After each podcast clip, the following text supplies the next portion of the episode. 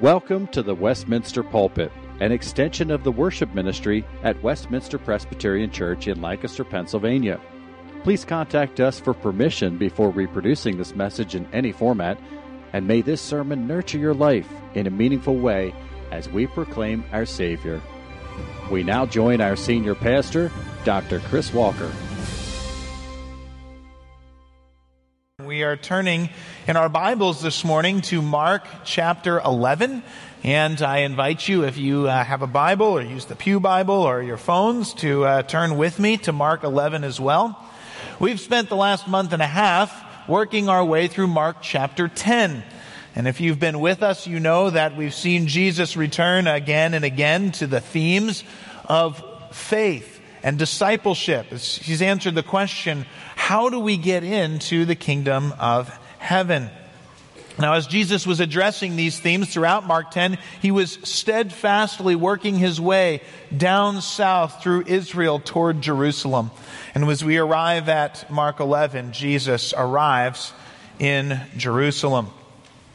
Now, you know, if you've watched movies, how a, a good director in the beginning of a movie will sort of uh, set the scene. He'll move things along at a good clip, introducing the characters, helping us know what's happening. But then as you, as you come to the climax, as you come to the real important moment in the movie, the director will slow things down. And, and you'll start to see every step and, and every twitch of the eyebrow and every emotion as the, the key thing develops in real time in front of you. And Mark does something like that here because having spent 10 chapters talking about three years in Jesus' ministry, he's now going to spend six chapters on one week. As we watch and see and listen to the words and actions of Jesus as he approaches the cross. And so that's our, our goal and our objective in the coming months. Now, Mark 11 itself can be divided into two parts. One part of Mark 11 shows Jesus coming into Jerusalem and his conflict with the leaders. The second part is the parable of the fig tree and its lesson. And we're going to address Jesus' arrival and conflict with the leaders today, and we'll circle back to the fig tree next week. And that means I'm going to jump a little bit around in the chapter as I read today. But let's start with verse 1. Listen as we read God's word. Now, when they drew near to Jerusalem, to Bethphage and Bethany at the Mount of Olives, Jesus sent two of his disciples and said to them, Go into the village in front of you, and immediately as you enter it, you'll find a colt tied on which no one has ever sat untie it, and bring it. And if anyone says to you, Why are you doing this? say, The Lord has need of it, and will send it back here immediately. And they went away and found a colt tied at a door outside in the street, and they untied it. And some of those standing there said, Well, what are you doing untying the colt? And they told them what Jesus had said, and they let them go. And they brought the colt to Jesus and threw their cloaks on it, and he sat on it. And many spread their cloaks on the road, and others spread leafy branches that they had cut from the fields. And those who went before and those who followed were shouting, Hosanna! Blessed is he who comes in the name of the Lord. Blessed is the coming kingdom of our father David. Hosanna in the highest. And he entered Jerusalem and went into the temple. And when he had looked around at everything, as it was already late, he went out to Bethany with the twelve. Now we're going to skip a few verses about the fig tree there, and we're going to go on to verse 15, where we read, And they came to Jerusalem. And he entered the temple and began to drive out those who sold and those who bought in the temple, and he overturned the tables of the money changers and the seats of those who sold pigeons. And he would not allow anyone to carry anything through the temple. And he was teaching them, saying to them, Is it not written, My house shall be called a house of prayer for all the nations? But you have made it a den of robbers. And the chief priests and the scribes heard it and were seeking a way to destroy him, for they feared him, because all the crowd was astonished at his teaching. And when evening came, they went out of the city. Now skip down again past the fig tree to verse 27. We pick up there and read, And they came again to Jerusalem. And as he was walking in the temple, the chief priests and the scribes and the elders came to him, and they said to him, By what authority are you doing these things? Or who gave you this authority to do them? And Jesus said to them, I will also ask you one question. Answer me, and I will tell you by what authority I do these things. Was the baptism of John from heaven or from man? Answer me. And they discussed it with one another, saying, If we say from heaven, he will say, Why then did you not believe him? But shall we say from man? I mean, they were afraid of the people, for they all held that John was really a prophet. So they answered Jesus, We do not know. And Jesus said to them, Neither will I tell you by what authority I do these things. Father, we thank you for your word, which is not merely a story, but is true. It is what has happened, and it's what you are telling us as your people. So be with us now. Help us to know you better through it. And we pray it in Christ's name. Amen. I think it's a general pattern through history that conflicts can lie under the surface, sort of festering for a while, until at a, a moment in time they suddenly burst in front of us and into our consciousness. Take, for example, the relationship between the United States and Japan. For decades, things were going downhill. In 1921, uh, an international treaty limited the size of Japan's navy. And in the 1930s, the United States opposed Japan's uh, military aggression. By 1940, the United States was halting exports and freezing Japan's assets, and then finally halting all commercial and financial ties whatsoever.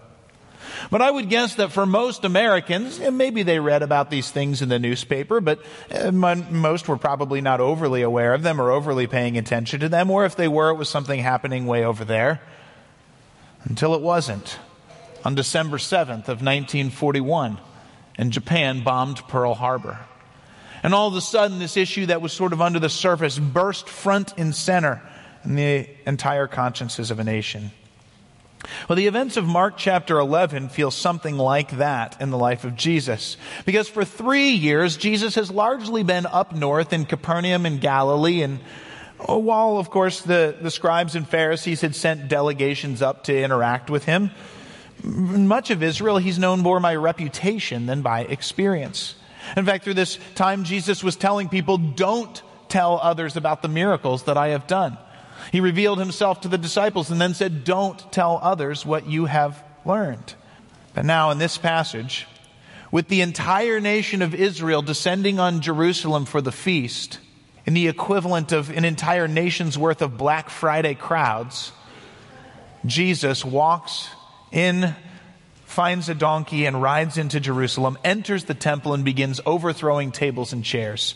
And Matthew tells us in his gospel that when this happened, the entire city was stirred up asking, Who is this? Now, some of the crowd say, well, it's the prophet Jesus from Nazareth of Galilee. But the events of this chapter, Jesus' actions are proclaiming something more than that. See, his ride into the city and his focus on the temple are specifically intended to publicly announce, I am the Messiah, the Son of God, and the Savior. And that's the main point of this passage this morning. Now, we want to look at this point as we see Jesus declare that he is the Messiah and the Savior, and we'll unpack it in a couple of ways, but let's start with verses 1 through 11, where the king arrives at the temple. As the chapter opens, Jesus finally arrives at Jerusalem. You notice, of course, that he doesn't just march right in. He goes first to Bethany.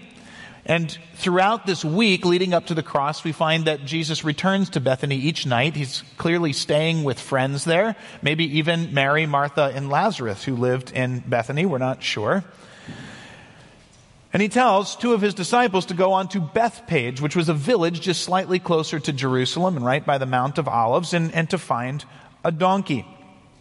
Now, Jesus clearly demonstrates his sovereignty and his perfect control over every detail of life when his instructions turn out exactly like he said for the disciples. But I can imagine the disciples walking back and thinking, well, boy, Jesus must know what he's doing and talking about because everything turned out exactly like he said. But what's the deal with the donkey? Because if you think about it, Jesus has just walked 105 miles from Caesarea Philippi to Bethphage, and he wants to ride a donkey for the last mile and a half? And what's the, what's the deal here? But of course, Jesus knew exactly what he was doing. He wasn't tired for the last 1% of the journey, nor was he trying to set up some grand entry. After all, he was riding a donkey, not a horse and a chariot. And his disciples had to throw some coats on, on the, the back of the donkey because uh, there was no saddle or equipment, and it was a borrowed donkey at that. Now, this is, a, this is not a glorious entry, it's a humble one. That fits who Jesus is, though, because Jesus came not to be served, but to serve. He was the one who proclaimed that he was gentle and lowly and came to proclaim good news to the poor. Jesus was not just humble, though. More to the point, Jesus is doing this intentionally to fulfill prophecy about him. See, God had told his people that they would know when the king, the promised one, was coming with salvation when he came to them humble, mounted on a donkey, on a colt, the foal of a donkey. Zechariah 9 9 had proclaimed this. And Jesus fulfills this prophecy here, intentionally saying to the people, This is who I am. I am the king coming with salvation, demonstrating God's faithfulness to fulfill his word. But it wasn't just the fact that he rode on a donkey, it was also the route that Jesus took. See, Zechariah, in addition to saying that the king would come humble and on a donkey, in Zechariah 14 4, it also tells us that on the day of the Lord, he would come and arrive on the Mount of Olives. Now, we don't have time to go into all the, the implications for that as far as Jesus' return, but what we do know is that in Jesus' day, multiple rabbis and the historian Josephus all expected the Messiah to come from Mount Olives, that he would appear there. And so when Jesus rides down the Mount of Olives into Jerusalem, riding on a donkey and a colt the foal of a donkey, he was fulfilling both Old Testament prophecy and contemporary messianic expectations. And so it's not surprising at all that the people respond by hailing him as the Messiah. They say, Hosanna, which means, oh, save. And then they quote Psalm 118, which was a psalm all about the day of the Lord's salvation, saying, Blessed is he who comes in the name of the Lord. According to Matthew's gospel, the crowds called Jesus the Son of David, which was the name given to the, the coming king. Mark says that the people identify his kingdom with the arrival of, of David's kingdom. And so the people get what Jesus is saying. This is who I am, and they proclaim it by quoting Psalm 118. But, but Jesus isn't done yet. He's got another prophecy to fulfill, another way to proclaim who he is. Because notice that Jesus doesn't just ride into the city. Mark in verse 11 makes a particular note. Where does he go? He goes to the temple. And it's significant. In fact, every single day of this final week of his life, Jesus goes to the temple. And things happen in the temple. Well, why is that important? Comes down to prophecy again. Malachi chapter 3, verse 1, that passage where God said, Behold, I'm going to send my messenger, and he will prepare the way before me. Of course, John the Baptist had done that, preparing the way for Jesus. But then Malachi 3 1 says, And the Lord whom you seek will suddenly come to his temple. In other words, people of Israel, if you're on the lookout for the Messiah who's going to bring salvation, where would you expect to find him? In the temple. He's going to arrive in the day of the Lord at the temple. So, so here's Jesus. Jesus goes down from Mount Olives on a donkey into the temple, showing the people, I'm fulfilling sign after sign that the Lord had given you, that I'm the one you're looking for. I am the Lord, the Messiah, come with salvation. That's the, these first 11 verses tell us. Now, the first 11 verses do end a bit anticlimactically. The king is coming. The Savior is here. He comes to the temple. He looks around and leaves. Maybe some of the disciples were like, seriously? You know, we waited all this time. This happens and that's where we are. But, but let's move on now to verses 15 to 19. Because Jesus is in the temple again, and here we see the king cleansing the temple. Now, I want, to, want us to get a little bit of the, the scene here. The temple was a huge complex that dominated the city of Jerusalem. In the center of it was a building, the holy place. And of course, at the center of the holy place was the Holy of Holies. So you have this building, the holy place, and right around it was a small court It was the court of Israel, and it was for circumcised males in Israel only. And then right adjacent to that was the court of women, which was for Israelite women only. And so right at the center is this complex with the holy place and the courts for men and women. But then all around that was a third court, the court of the Gentiles, which was the place that anyone from the nations could come to. But this was a huge court. It stretched three football fields wide and five football fields long. It covered 35 acres. And it was in this court that the animals were bought and sold to travelers and foreigners wishing to offer sacrifice. And it's in this 35 acre area that Jesus comes in and begins turning over the tables and chairs. Now, given the sheer size of the area, it's highly unlikely that Jesus literally brought the entire place to a halt. But he did interrupt the sales. He interrupted the process. And in the process, he, he attracted the attention of the crowds who, who came and gathered around him. And he confronted what was happening in their worship of God. Jesus, again, is playing the role of God's king here. Think about how his actions are an echo of those past faithful kings in Israel, Jehoash and Josiah, who, who led Israel by cleaning up the temple and restoring worship in the temple and its courts. But Jesus says the significance of his actions are, are particularly in light of two Old Testament passages which he quotes. The first one is from Isaiah 56, which is particularly interesting because Isaiah 56 was all about the Gentiles and the foreigners being able to pray to the Lord. Isaiah 56, 7 says, And the, the foreigners who join themselves to the Lord to love the name of the Lord and to be his servants, these I will bring into my holy mountain and make them joyful in my house of prayer. For my house shall be called a house of prayer for all peoples. I mean, just sit back and reflect for a minute what an amazing promise that is. It was already beyond expectation that God would come to us human beings who had rebelled against him and lived life our own way instead of his, and that he would take one nation, Israel, and give them a place where he could meet with them, and that he would hear their prayers and show them his steadfast love and salvation. That was already incredible. But for God to then open a door through Israel for all peoples and nations to come to him and to pray and to find the hope of salvation, that is mercy and grace beyond fathoming. That's a John 3:16 love of God for the world on display here. But the Jews had turned God's promise on its head. Because the temple, which God had intended to be a house of prayer for all nations, they had turned into a money making scheme at the expense of the nations.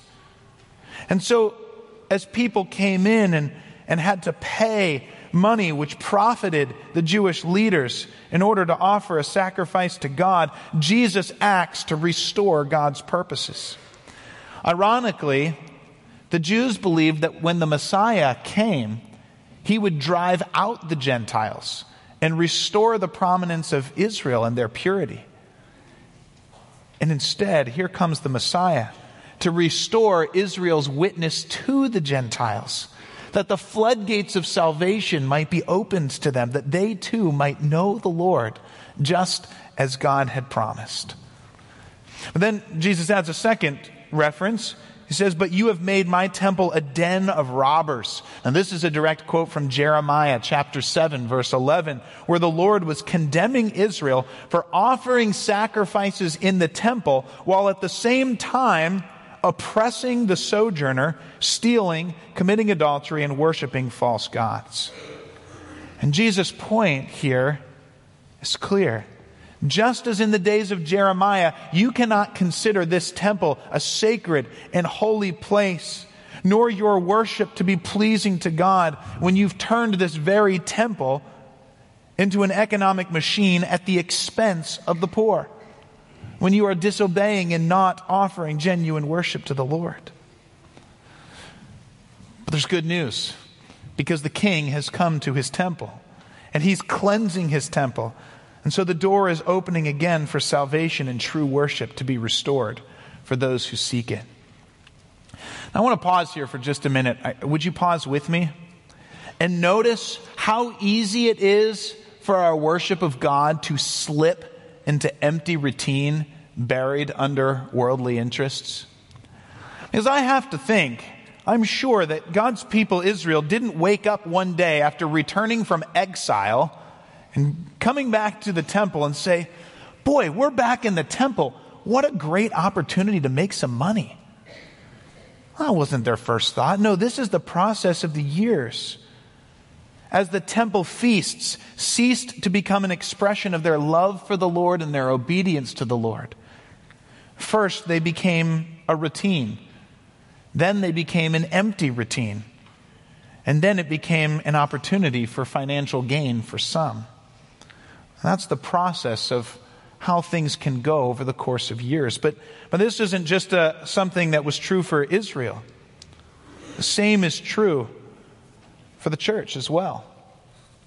Now, I've often appreciated the music of Michael Card. Some of you may know Michael Card's music, and a member of our, our church reminded me of his song about this episode in Scripture, his song titled The Lamb is a Lion. And Card sings this. He says, The Lamb is a lion who's roaring with rage at the empty religion that's filling their days.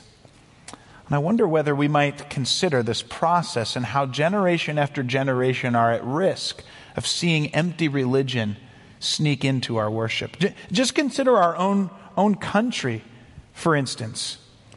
Our country began when the pilgrims crossed an entire ocean so that they might find a place where they could worship God freely. But a hundred years later, in the early 1700s, what was the state of the church? Well, the state of the church was dead. It was losing membership. Those who came did so out of routine. In fact, we know that many who were ministers at that time might not have even known Christ. They were doing it as a career and a job. But into that dead formalism came the first great awakening, in which preaching about our sin and our desperate need of a Savior and on the beauty of Christ who died for us and shed his blood for our souls, it renewed the zeal of the church. But guess what happened in the next hundred years? And then guess what happened in the next hundred years? This pattern continues throughout history. And the warning for us is that we cannot presume that on our own our hearts will continue to worship God as we ought. And so it's so easy for us. Kids, come to church because you have to. Adults, go to church because you're expected to. Maybe this mere routine is the best case scenario, and at worst, church just becomes a, another avenue for social or, or political or financial advantage for some. And so the, the question for us this morning is why are you here this morning? Why are you here at church? Is church just a system or an institution we participate in? Is it just a routine or something people do? J.C. Ryle asks, do we enter this house of God to give him a mere formal service while our hearts are still full of the world and of ourselves?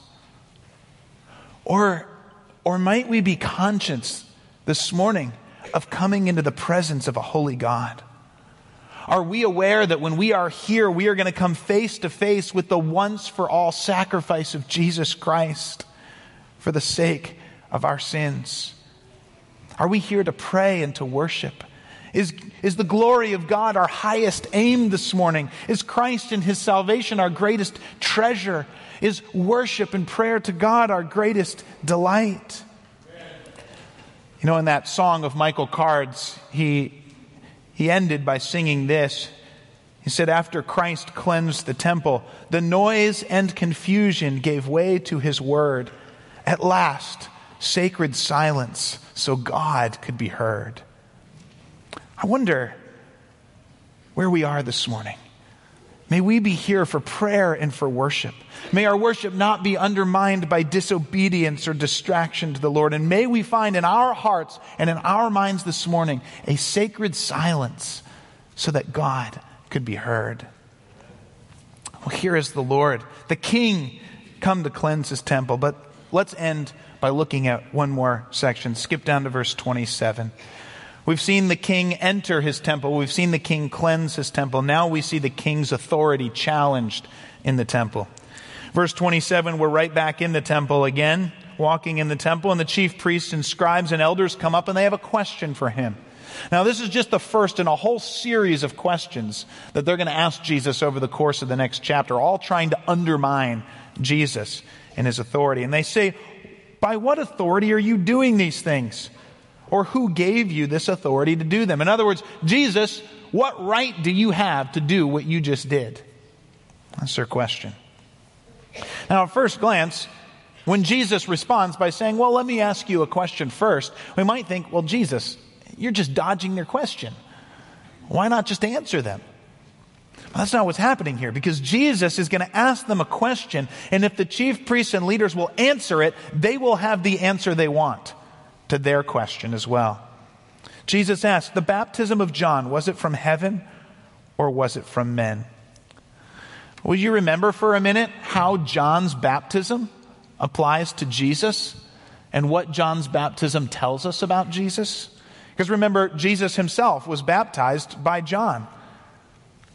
And when he was baptized by John, that was the beginning and the inauguration of his public ministry as our Savior. And, and when John baptized Jesus, that was the moment a voice came from heaven and said, This is my beloved Son in whom I am well pleased. And when he was baptized, John had declared that I am only baptizing with water, but this one will baptize you with the Holy Spirit and with fire. And it was at the time when John baptized Jesus that he had looked at the crowds and said, This is the Lamb of God who has come to take away the sins of the world. And it was, it was when he baptized Jesus that John said, See, this is the one I was telling you about the one whose sandals I'm not even worthy to stoop down and tie. You see, if John's ministry was from heaven and was God ordained, that tells us who Jesus is and what he's here to do.